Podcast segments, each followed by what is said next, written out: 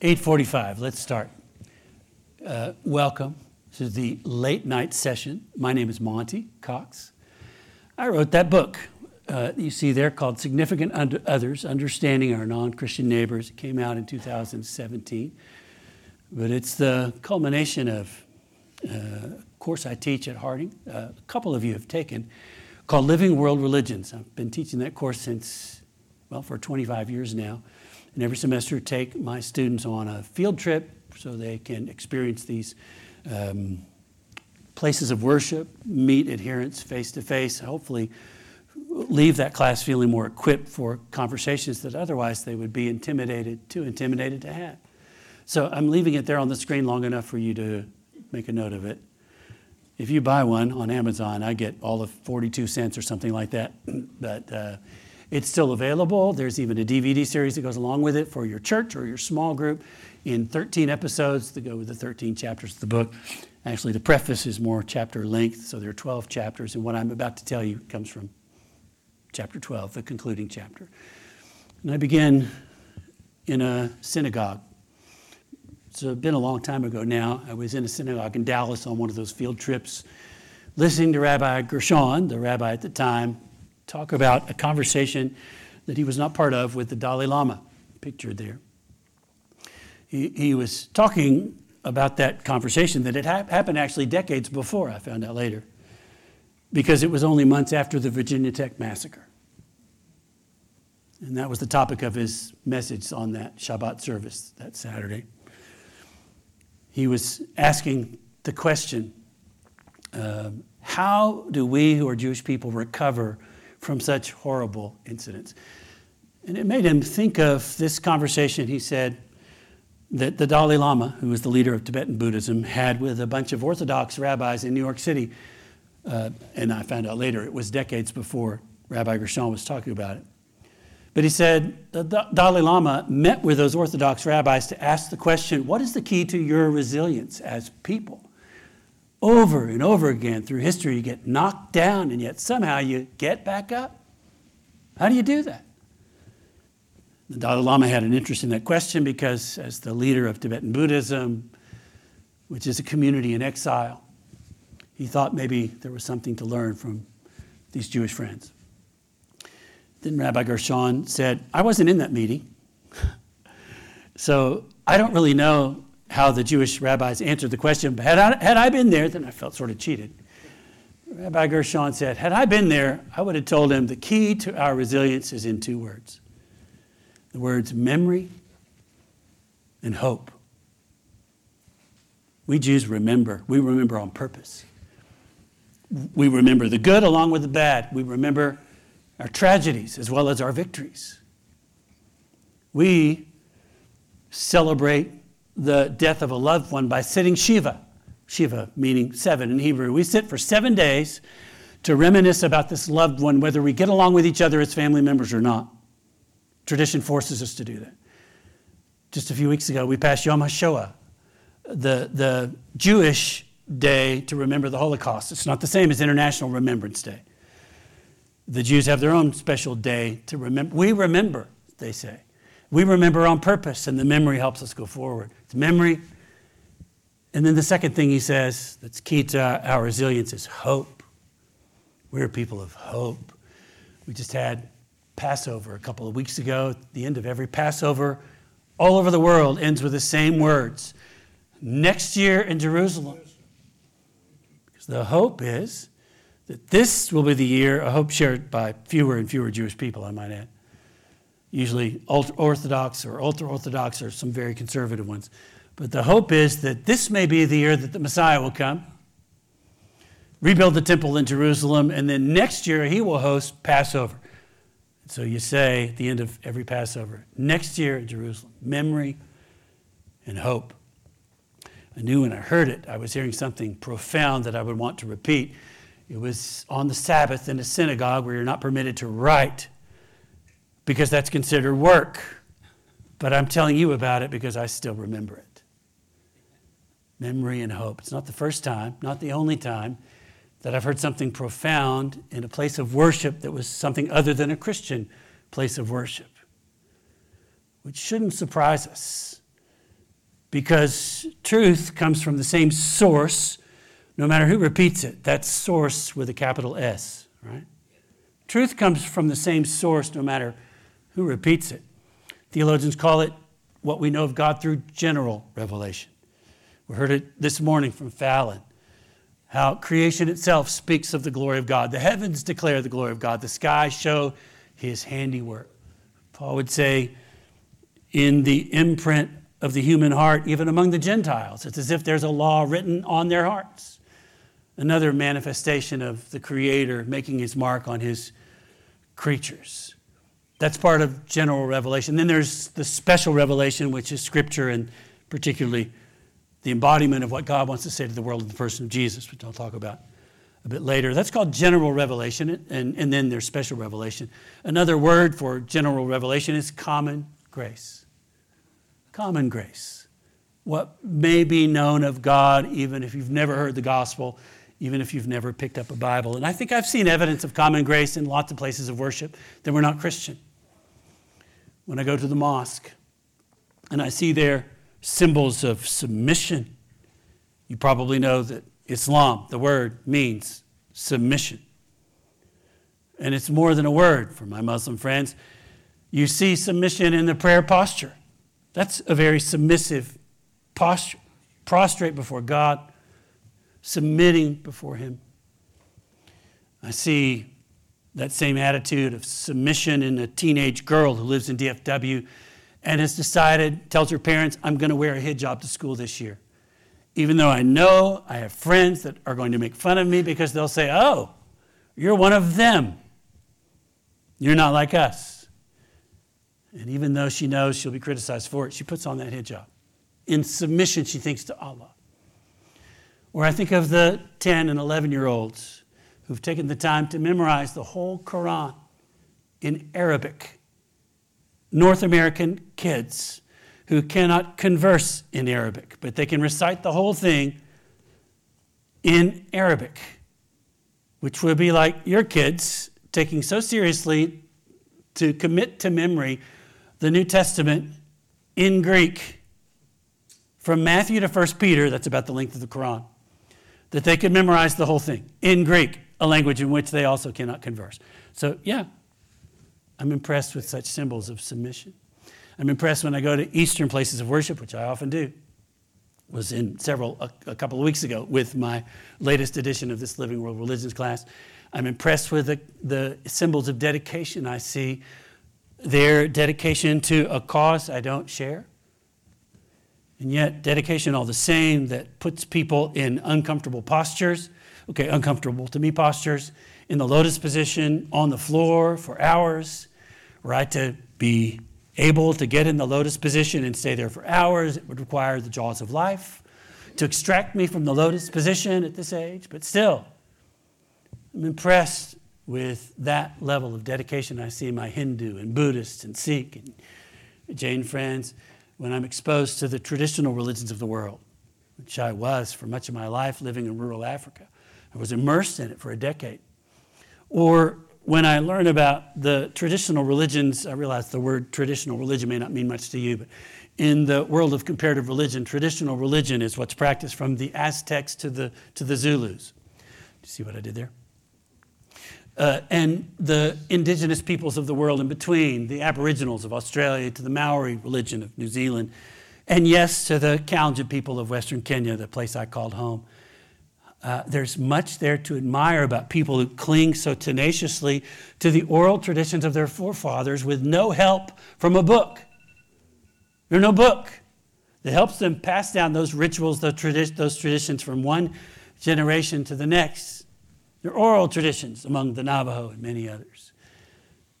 But I admire that because there is something there that's admirable. Go read Jeremiah 35 read about the Rechabites, a story we don't tell much unless you happen to be talking about the backdrop of traditional religion. The Rechabites that God tells Jeremiah to regale with praise because they have held tightly to the traditions of their forefather Jonadab, haven't wavered one bit from it, even though I, the Lord your God, have spoken to you, the people of Israel, over and over again, and you haven't listened.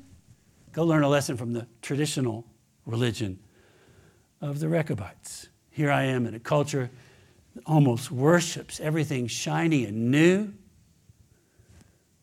So, yeah, there's something to admire about the traditional cultures of the world, which is not at all the same as saying, see, all these religions are just like our faith. It's not, not saying that they're all good, they're all right, they're all holy, to say that there's something admirable in them. It's just to acknowledge what God Himself has already revealed that when people look at the universe around them or they look at the imprint of the Creator within, even if they don't acknowledge a Creator, as in the case of Buddhism and many other Eastern religions, still there's this impulse to look for someone beyond themselves. The impulse is a divine impulse, comes from the way they're made. And yet, there are significant differences. You know, Oprah's uh, belief and Aslan's believer, fewer people saw believer than saw Oprah's belief. Both of those uh, series of documentaries that talk about the religions of the world say religion is good. In a culture that's increasingly irreligious, they say, look, religion is good. Be religious. That's a good thing. Doesn't matter which religion it is, but pick one. So, of course, I'm not saying that tonight. Uh, in fact, I would say that my friends who are adherents of non Christian religions would say those differences are really important. Don't gloss over them. Yes, let's find common ground. Let's do what Paul did when he talked to that group of philosophers on Mars Hill. Let's find points of contact. But let's not gloss over the points of contrast because those are plentiful. I have spent my whole adult life in immersed in the religions of others. First, as a young 22 year old missionary trying to learn everything I could about the Kalenjin people, their religion and culture, and their language in Western Kenya. And then as a student of and now a professor of comparative religion, my whole adult life, I've devoted myself to the study of the religions of others. And after all these years, I've come to appreciate, I believe, the points of contrast, what makes the gospel unique. And in case you're feeling like you look at a church full of young people or old people, people who are so sated by the pluralism of our time that fuels the relativism of our time, that basically says all religion is good, let's not talk about it. Or if you've heard of Stephen Prothero, who teaches uh, what I teach at Boston University, but teaches from a different perspective, Stephen Prothero, who would say, America is the most religiously tolerant nation on earth and also the most ignorant about the religions of others. Why? Because of all that tolerance, we're afraid to ask questions of these co religionists that aren't Christian. We're afraid that we might offend, and in fact, we might offend if we ask in a way that's disrespectful and uninformed. So I say, let's be respectful and informed, and maybe we'd have a chance of striking up a conversation that might even be persuasive where the gospel is concerned. That's where I'm coming from. My cards are on the table, face up. You know it already that I'm a devout Christ follower. And as a devout follower of Christ, I'm convinced that there are certain pieces of this message that are absolutely unique. I'll tell you what they are from my point of view. One is what we have embraced here as Christians is a story. It's a story from start to finish. Most sacred texts don't include these stories. You just assume, well, they have their sacred text over there and it must be filled with stories like ours is. The truth is, they don't. Most sacred texts of the world are filled with hymns, some cases, or philosophical speculations, or rules for monks, and an occasional story here and there. But the Christian message comes from Scripture, is a story. I mean, there are also hymns in it, as you know. You've read the Psalms, you've sung the Psalms. There are also some philosophical things, there are certainly some rules. But all of it is hung on the framework of an epic story that begins with creation not, as Jonathan said earlier, a scientific description of creation. As moderns, we tried to make Genesis into a scientific account of creation, which it never was intended to be. Imagine giving your scientific explanation of creation to a bunch of nomads in the wilderness thousands of years ago. Wouldn't have registered at all. But as Jonathan was alluding to tonight, imagine you're dealing with Hebrews who believe the myths around them about how the world came to be, that the world is the product of many gods who are fighting with each other, and out of that violence came the, the created world. Humanity came from all that violence and all its variation, with a top and a bottom and a hierarchy, and the poor and the rich. That's why there's such violence. It came out of violence, and it's all bad. The message of Genesis is simple there's only one God. Number one. Number two, he made the world on purpose, not out of violence. Number three, he stood back from what he made and said, That's good. If you believe those three things about the cosmos, you're already set on a very different course than the course followed by all the other religions of the world, except for maybe Judaism and Islam. It's a story. Begins with how we came to be, and then the creation of the nation of Israel, not for their own sake, but so they might be a mediator nation to the whole world, the whole world that didn't know him, but they might come to know him more specifically, special revelation, through God's own revelation, ultimately through his son, the word that became flesh. And then the, that uh, agenda, that mission is kept alive through periods of exile and return, then more exile and return, through the, the message of the prophets who ultimately foretell the coming of a Messiah who will be the embodiment of what God has wanted to say to the whole world, not just to Jewish people. But he will say it through a Jew, through one of them. And then the Messiah comes. The next part of the story is accounts of his coming from four different cam- camera angles. We call them the four Gospels, who believe they're telling testimony of things they actually heard and saw. Then what follows is Acts of the Apostles, what happens next? How did these people interpret what Jesus had told them to go and do? This is how they interpret it. Watch what they went and did. And then letters written to the churches that they went and planted. And then at the very end, uh, a tale of mostly of things to come, some, some things in Revelation that have already happened. It's an epic story from start to finish. Trust me, there is no other holy book like it. You think they're all like that, but none of them are like that. None of them are one continuous story. It's not just a story, it's a story grounded in history. Some of you know what you're looking at.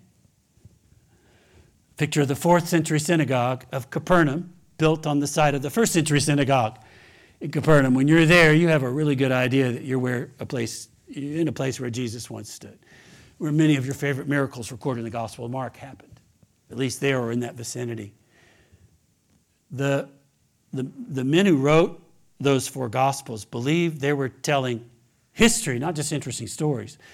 They were testifying about what they saw and what they heard. One of them who wrote the gospel according to John, we think he's the same one who wrote this letter. First John, in which he says, That which was from the beginning, which we have heard, which we have seen with our eyes, which we have looked at and our hands have touched. We're not telling you fairy tales here. We saw him. This is what we proclaim to you this word of life, the word with a capital W, this word of life. He appeared and we saw him. Peter, the same Peter who stood up and boldly proclaimed what he said he had seen and heard on the day of Pentecost, who went from Peter the denier to Peter the proclaimer not too many days later. Same Peter, we think, at least Second Peter is attributed to him, said this about the transfiguration. We did not follow cleverly invented stories when we told you about the power and coming of our Lord Jesus Christ, but we were eyewitnesses of his majesty. We were there, we saw it happen. We ourselves heard this voice that came from heaven when we were with him on the sacred mountain. We didn't make this up. Paul himself would say, if Christ has not been raised, then our preaching is useless, and so is your faith. None of this stuff about, well, as long as you're religious, as long as you have a moral compass, it's better than not having a moral compass. So there are dozens of religions out there. Pick one and go with it. None of that. If Christ has not been raised, Paul would say. In other words, if it isn't true, then it isn't true. and you look really silly. And your preaching is a waste of time. A few verses later, he would say, again, if this isn't true, in so many words, if Christ has not been raised, then of all the people in the world, you are the most to be pitied. Strong, strong language. Now, this is not a, a lecture about the historical Jesus. That case has been made, can be made, it should be made. The story is credible of that, those eyewitness accounts. But the point is that from the very beginning, Christian faith was built on the premise that all of this actually happened. That's not true of Buddhism. Ask your Buddhist friends. I can ask my Buddhist friends, even Buddhist monks. What if Buddha never lived? What if I could, convince you that Siddhartha, the Buddha you know you're most familiar with, although there are other Buddhas, what if Siddhartha, the guy in India from 500s BC, what if he never actually lived? You will find your Buddhist friends will scratch their heads and then they will say something like this You know, it really wouldn't change the way we practice Buddhism because we don't follow Buddha per se. Buddha experienced nirvana, which means blown out. He doesn't exist anymore. To say otherwise is to dishonor him. So we don't follow Buddha per se, we follow Buddhism, the path to enlightenment that he first rediscovered in our time. And I say that sometimes in a class, and I'll see some Christian kids nodding their heads, like, that's kind of how I've seen it. That if I get to the end of my life and only then discover that actually this was all a hoax, a bunch of disappointed Galileans realized Jesus was killed, he wasn't coming back, so they made up this whole resurrection thing. Wouldn't they be laughing that we're in a Christian university today having Bible lectures to talk about? They made the whole thing up. But in fact, if Christ has not been raised, our preaching is useless. We wouldn't be here. This wouldn't be happening if Christ had not been raised, if this weren't history. This is grounded in history. Now, let me say, I don't believe that all the testimony we have is only ancient testimony of eyewitnesses. Yes, you can and you should add your own testimony to theirs of your experience of walking with Jesus. But you should also not be squeamish about staking your faith to theirs. This, the most significant piece of history ever recorded the stories of Jesus of Nazareth. This is a story grounded in history, centered on the incarnation. I know if you're holding a Bible, it looks like it's a little to the right of center, but I think the center of the whole thing, what the old was leaning up to, was the coming of Jesus, this word who would become flesh and make his dwelling among us. And if you're familiar with any other religions out there, you might say, well, what about Hinduism? Don't Hindus speak of avatars? And if you hear the word avatar and you're thinking of video games, then you're of a certain age. Uh, but an avatar is an incarnation of a deity in, in Hinduism, yes. But the incarnation, this word that became flesh and made his dwelling is, among us, is unique for at least two reasons. One is it only happened once. He is the one and only who came from the Father, full of grace and truth, if the Christian story is to be believed. And secondly, this is the Word made flesh. This is the Word who was with God in the beginning. In fact, the Word that was God. In other words, this is a person. Those incarnations of deities in Hindu circles are, they would say, manifestations of Brahman, the only thing that really exists. Everything around you right now is Maya. It's called, it's illusion. If you can see it, it doesn't exist. Uh, it's funny to me that one of the most popular girl names in North America these days is Maya.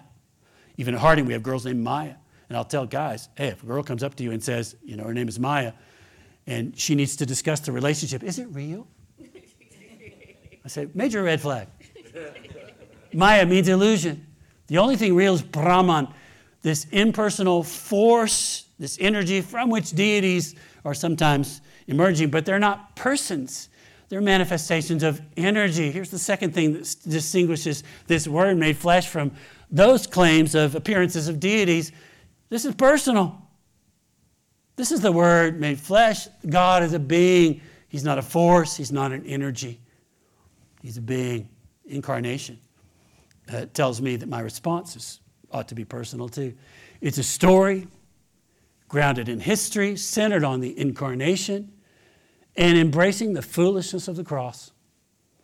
You know, we're the only people, we're the only faith that speaks as if the, the death, even the humiliating death of our founder, is a key to understanding the whole religion, the whole faith.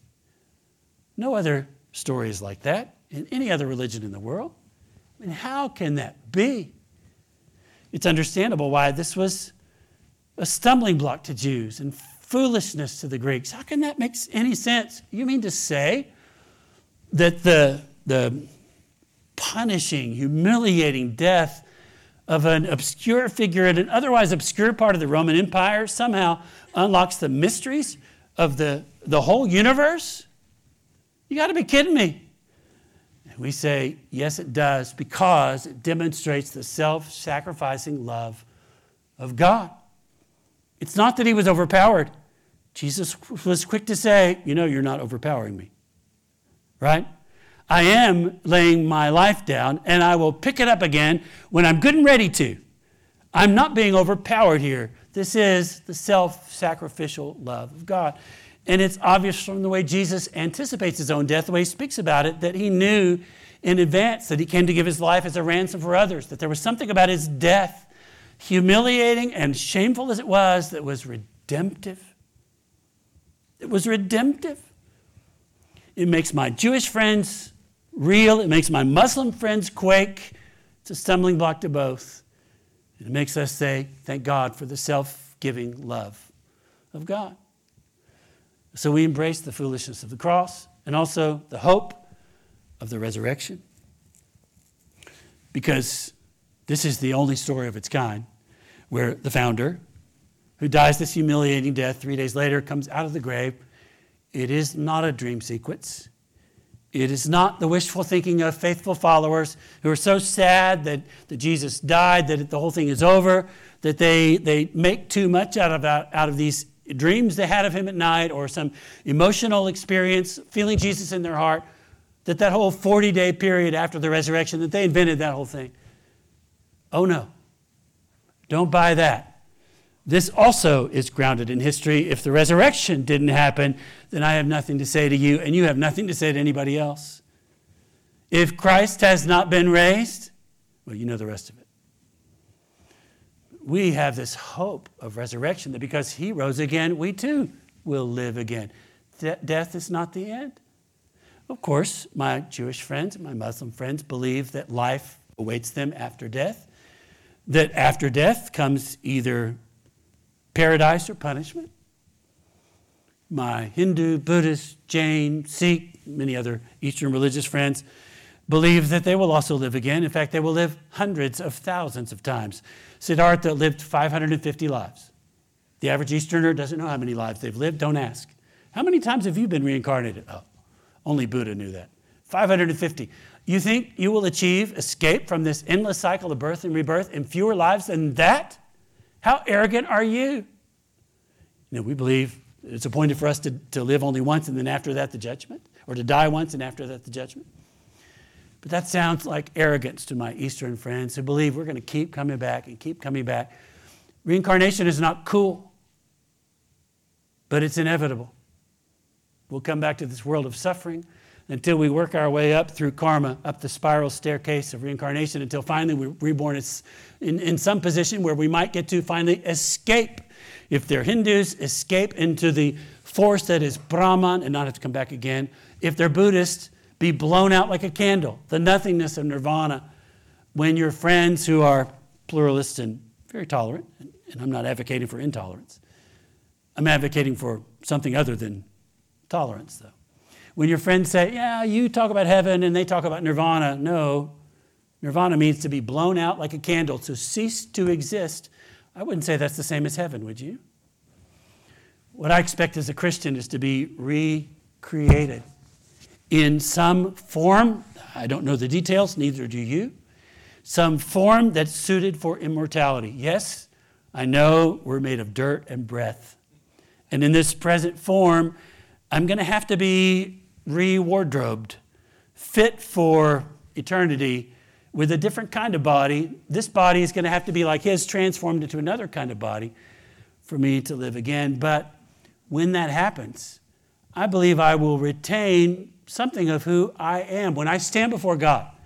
I think he will look out in a crowd like this, much bigger than this one, and he's going to say, There's Mike. Mike, glad you're here. There's Darlene. I don't know what names we'll go by. Maybe we'll have that new name written on a stone. You know, no one knows except you. But he's not going to look out and see some blob of soul, undifferentiated soul, singular. He's going to look out and see us, isn't he? That picture I get from Revelation that there will be a multitude there from every nation, tribe, people, and language. They'll stand before the throne and in front of the Lamb, which tells me that what we lose when we die, when we're remade, recreated in a new body, transformed body, fit for immortality, that what we lose is not our individuality, just the sinful stuff that goes along with that individualism. All that sinful stuff, sinful at least when it's severed from our deep need for God and severed from our understanding of how deeply we need each other. Then it's individualism that just descends inevitably into selfishness and hedonism. But when it isn't, when it's redeemed, it's a good thing. And we don't lose our distinctiveness. Evidently, John, what he sees in this peek into heaven, can see difference. What's done away with is all that hateful us and them stuff. All that animosity that sometimes difference brings all goes away, all melts in the heat and the light that comes from the presence of the living God. What we believe as Christian people is a story that's grounded in history, centered on the incarnation, proclaiming the foolishness of the cross, the hope of the resurrection, and the transforming power of the Holy Spirit. In first half of my lifetime, we underestimated the great promise God made through Ezekiel long ago that I will put my spirit in you and I will move you to keep my decree. I'll finally empower you to do what I wanted you to do all along because my own spirit will reside in you. We don't realize how precious and unique that is in the world of world religions. Yes, my Hindu friends will tell you when you're doing yoga that this is the divine spark in you. You know, when I fold my hands and I'm, I'm honoring the divine spark in you, that divine spark that's called Atman, which is a little drop of that ocean of Brahman, which is impersonal, not a being. It's a force. And I'm not saying don't do yoga, but I'm saying when you do that, you're honoring not the, this divine spark that's a little drop of impersonality. Because the Holy Spirit that resides in me and in you is the powerful, invisible, but potent presence of a person. He, don't say it, he is the living water Jesus promised that woman at the well. He is the counselor Jesus promised his followers would come and reside with us. And as we learn how to open our sails to catch the wind that is the mighty rushing wind of God, the Holy Spirit of God, as we learn how to cooperate, then we are transformed into different people, remade in his likeness. If you're looking for a way to express the unique claims of the gospel against the backdrop of all the alternatives, here is one guy's summary it's that. It's a story grounded in history, centered on the incarnation. Yes, proclaiming the foolishness of the cross, the hope of the resurrection, and the transforming power of the Holy Spirit. And you and I both know, that a lot of people aren't buying it anymore. We call them the nones. We got accustomed to calling them the nones about a decade ago. These people who would start checking the box on census, uh, you know, national censuses that would say, What religion are you? And then there was a box for nones all of a sudden, so they could check nones. And then a guy like James Emery White would write a book called The Rise of the Nones. Now, I mean, March 21, there was a Gallup poll that showed 47% of all Americans said they had no religious affiliation. I've seen other polls that put it at 52%. That was last year. Could that be that 52%, more than half of all Americans, say they have no religious affiliation?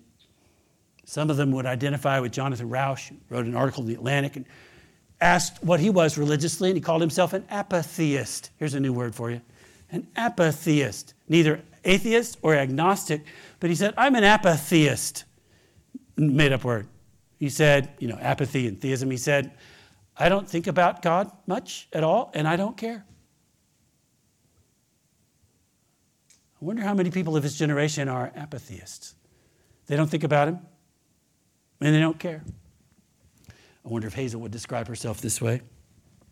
If you don't like spoilers of movies that you're not going to see, uh, then you can walk out now or put your hands in your ears, fingers in your ears, because I'm going to spoil it for you. I mean, the subtitle The Fault in Our Stars, One Sick Love Story. These are two kids with cancer, terminal cases of cancer. They're both going to die. One of them's going to die before the movie's over. Sorry. 2014 movie. Gus, who dies before Hazel, says to Hazel, Do you believe in the afterlife? And Hazel says, I don't know. To which Gus replies, Well, then if you don't believe there is an afterlife, what's the point? To which Hazel replies, What if there is no point? I have students at a Christian university who are wondering, what if there is no point? They're impacted by the, the skepticism of the culture around them. It's fed in part by the pluralism of, of the culture around them, which says nothing is really true.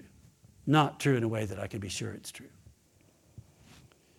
But there are others who would identify as spiritual but not religious. It's actually an old label borrowed from Alcoholics Anonymous. But 20 years ago, Robert Fuller wrote this book and said, Here's some common themes among those who would say, well, we're not religious. We have no religious affiliation, but we're spiritual. Maybe you'll recognize some of these common themes shared by that cohort of folks that there is an experiential core common to all religions, a core that's usually described as a kind of energy borrowing from the East more than anything else, the force of the Star Wars movies. Chuck Lucas said he was borrowing it from Eastern religion when he came up with the whole cosmology that is Star Wars that human beings, number two, have unlimited spiritual potential that must be actualized to achieve success in life. Doesn't matter what you call it. You Christians call it one thing, Muslims call it another thing.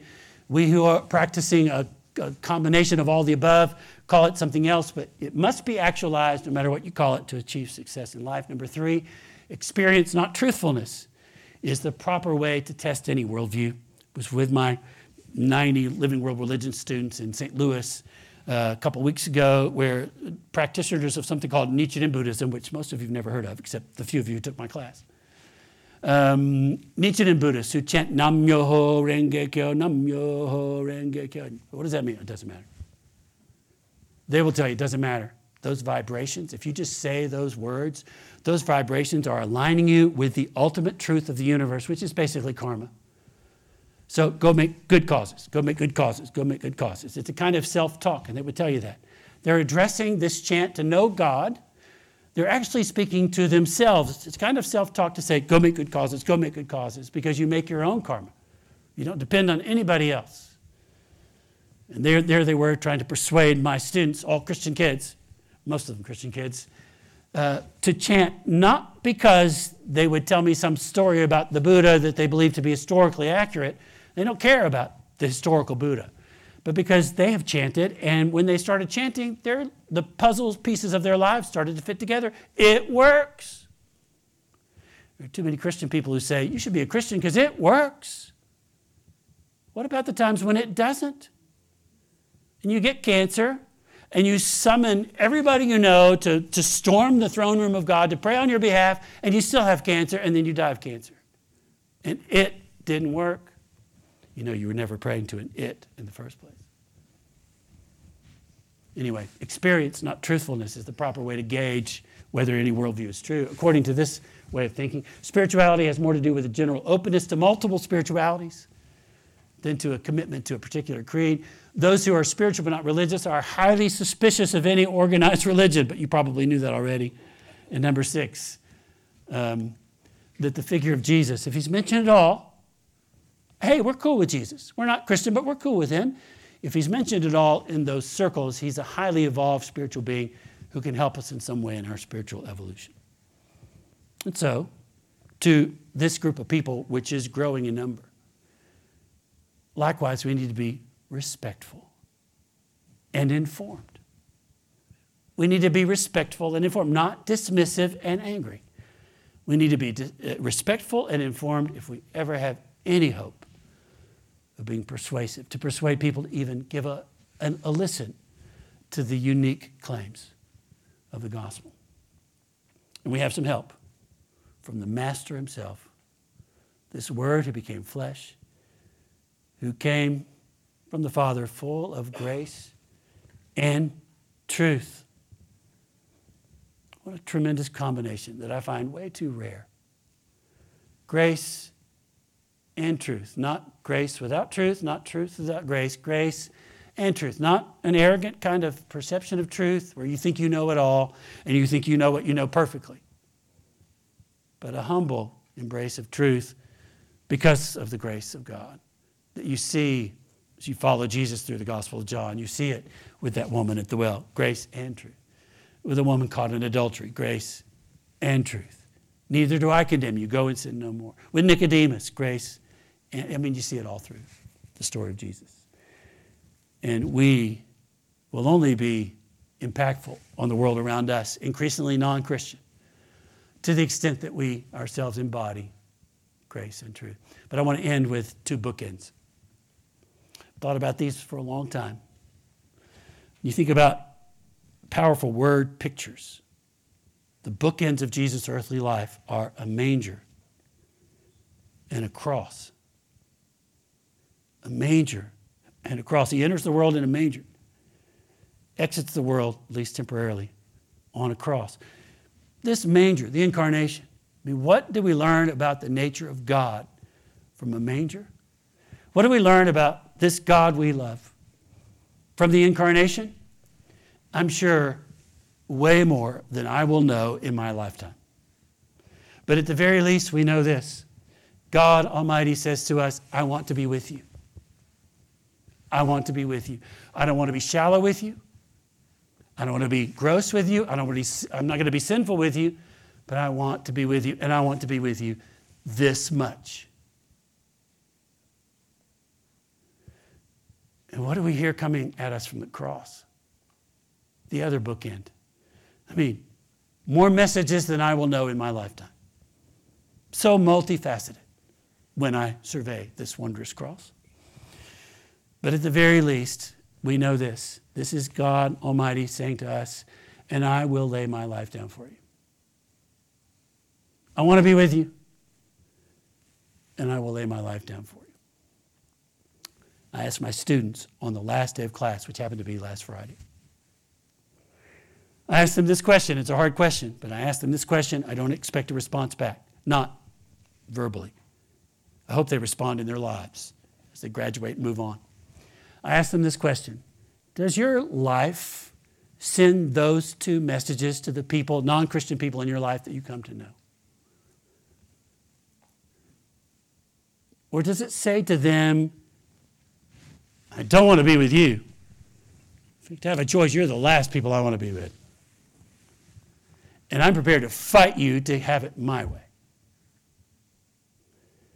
If that's the message you're sending in your Christian circle, it is not the message of Christ.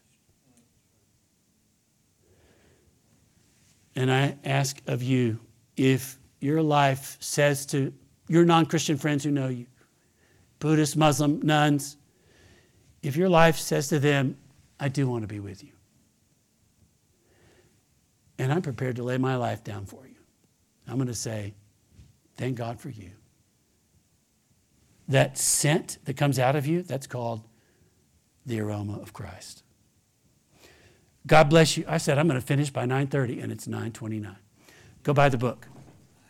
Well, you can't go buy the book. You have to buy it on Amazon.